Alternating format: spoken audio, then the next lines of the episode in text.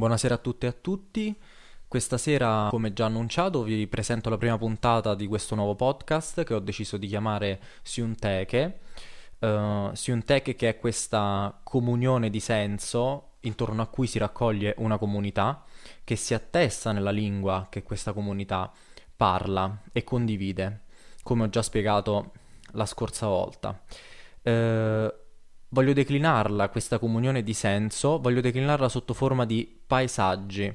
Paesaggi che offrono, in questo caso, una suggestione per un'altra etica eh, in occasione di questa giornata mondiale che cade il 20 febbraio, la giornata mondiale della giustizia sociale.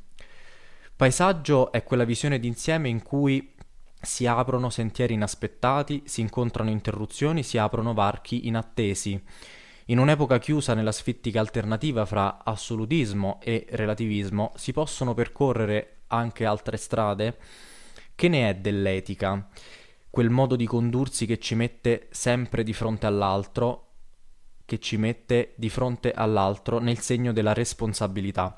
Per me nuovi passaggi etici cominciano con l'assunzione di un punto di vista che guarda al di là del soggetto, che mette in discussione la presunta autonomia e sovranità di questo soggetto.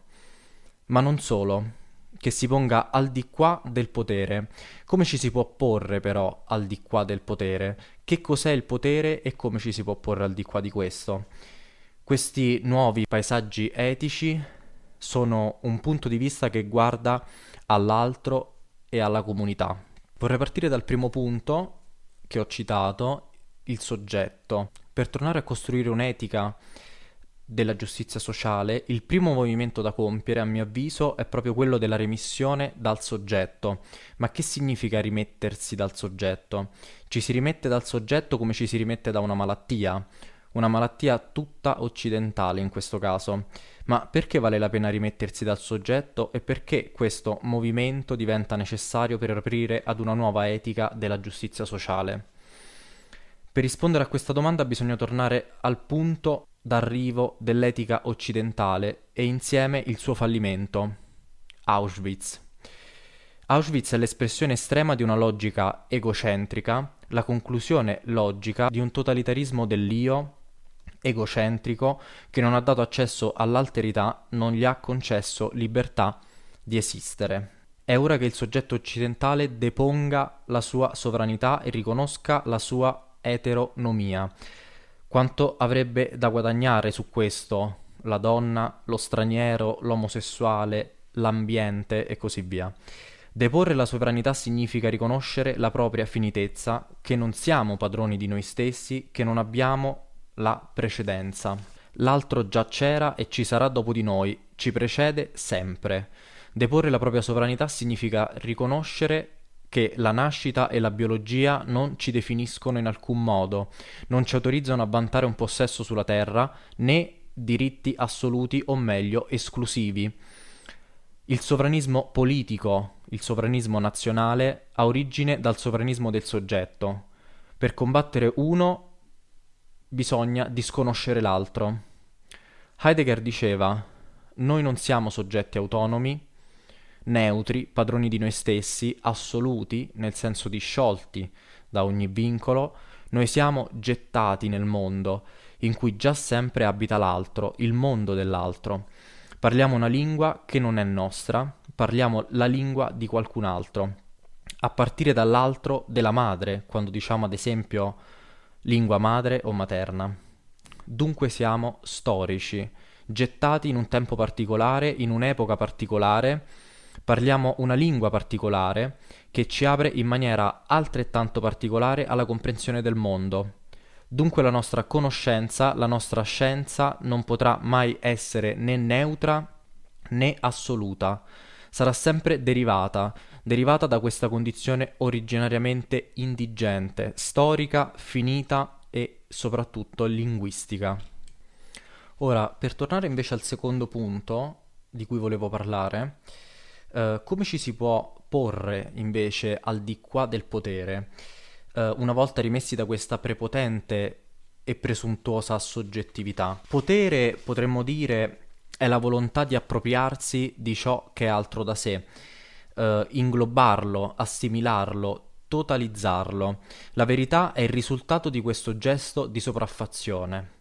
Emmanuel Levinas identifica questa sopraffazione con la figura epica di Ulisse, il cui movimento concentrico da ciò che è estraneo, altro da sé, si traduce nella sua odissea verso il proprio, la propria casa, dalle terre straniere all'intimità della propria casa.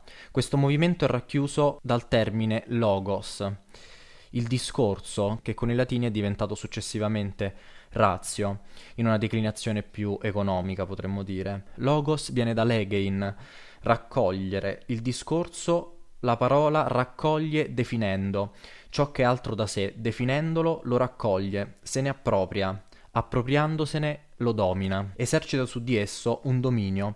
Questa concentricità del sapere potere è la stessa che ha condotto sui binari di Auschwitz la conclusione logica di una filosofia totalizzante, totalitaria, in cui il sapere si è sempre identificato con il potere. Il soggetto si appropria concentricamente di ciò che è altro da sé fino a dissolverlo nel nulla, annientarlo.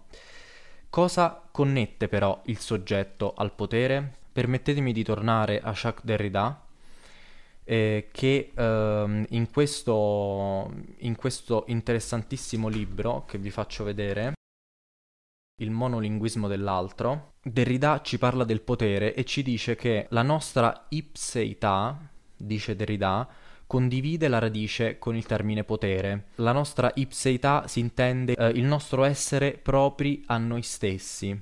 Questa radice pse, chiarirò più avanti, questa radice pse di ipse non diverge dal verbo possum, io posso. Dunque essere propri a noi stessi, la proprietà di noi stessi, il fatto che ci apparteniamo, dunque potremmo dire la nostra identità, coincide con la possibilità di potere, di avere possibilità di esercitare un potere.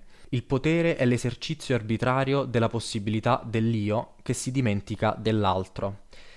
Come non ricordare che dalla stessa radice pse provengono termini come hospes, ospite.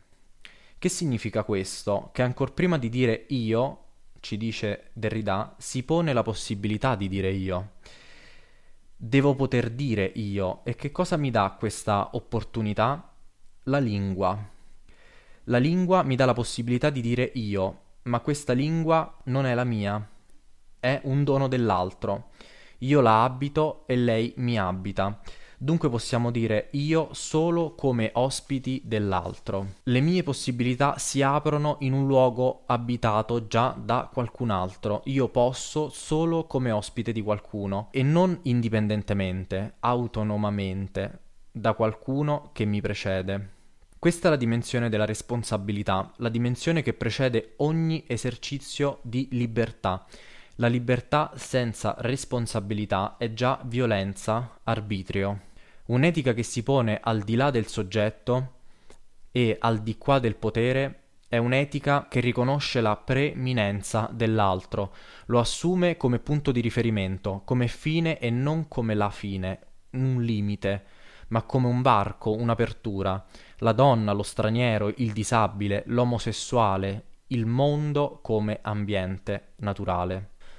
Dunque la sfida a cui deve rispondere la politica oggi è proprio questa, la sfida di destituire questo soggetto sovrano, questo soggetto la cui libertà astratta eh, pretende di imporsi sulla vita di tutti gli altri, eh, destituire il potere, quella forma di potere che nasce dalla sovranità del soggetto, per guardare ad un'etica che rivolta all'altro e alla comunità.